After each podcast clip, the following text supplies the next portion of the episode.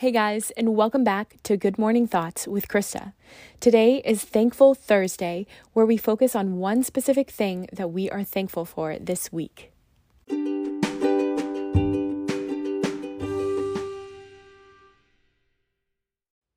Today, I'm thankful for people. From the very beginning of all creation and time, God created people for people. In Genesis 2, verse 18, the Lord said, it is not good for the man to be alone. I will make a helper suitable for him.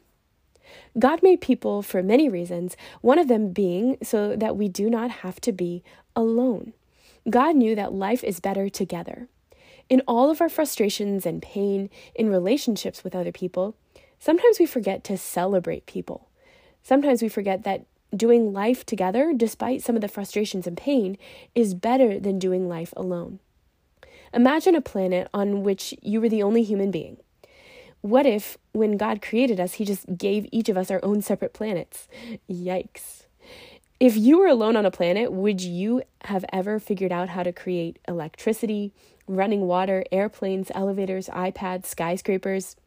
Mm, you might not like all people, but each person brings a unique creativity and energy into this earth. I think even more broadly about life situations that are just more fun with people, even strangers.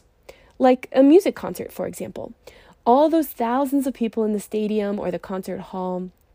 Well, first of all, there would be no musicians to perform for you if you were on a planet alone, but even if there were, part of the enjoyment is cheering, dancing, singing, clapping with that hype crowd all around you.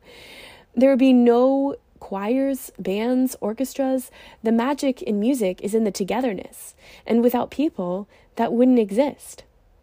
Or I think about my group fitness classes, my indoor cycling class specifically. I enjoy indoor cycling even on my own, I think it's fun, but there is something so unique and special about moving and sweating together with a bunch of strangers that has a unique energy all on its own.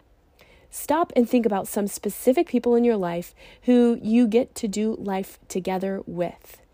And then imagine doing life without them. What would life be like without them? Today, I'm just so, so grateful for people.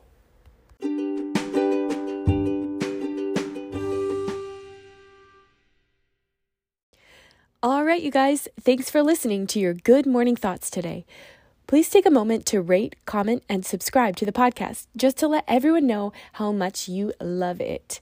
In this way, the podcast will be able to reach more listeners like you. You can find me on Instagram at Good Morning Thoughts with Krista or check out my blog at www.goodmorningthoughtswithkrista.wordpress.com. Take a deep breath. You're alive. Think some good thoughts. Now, go have a really, really good day.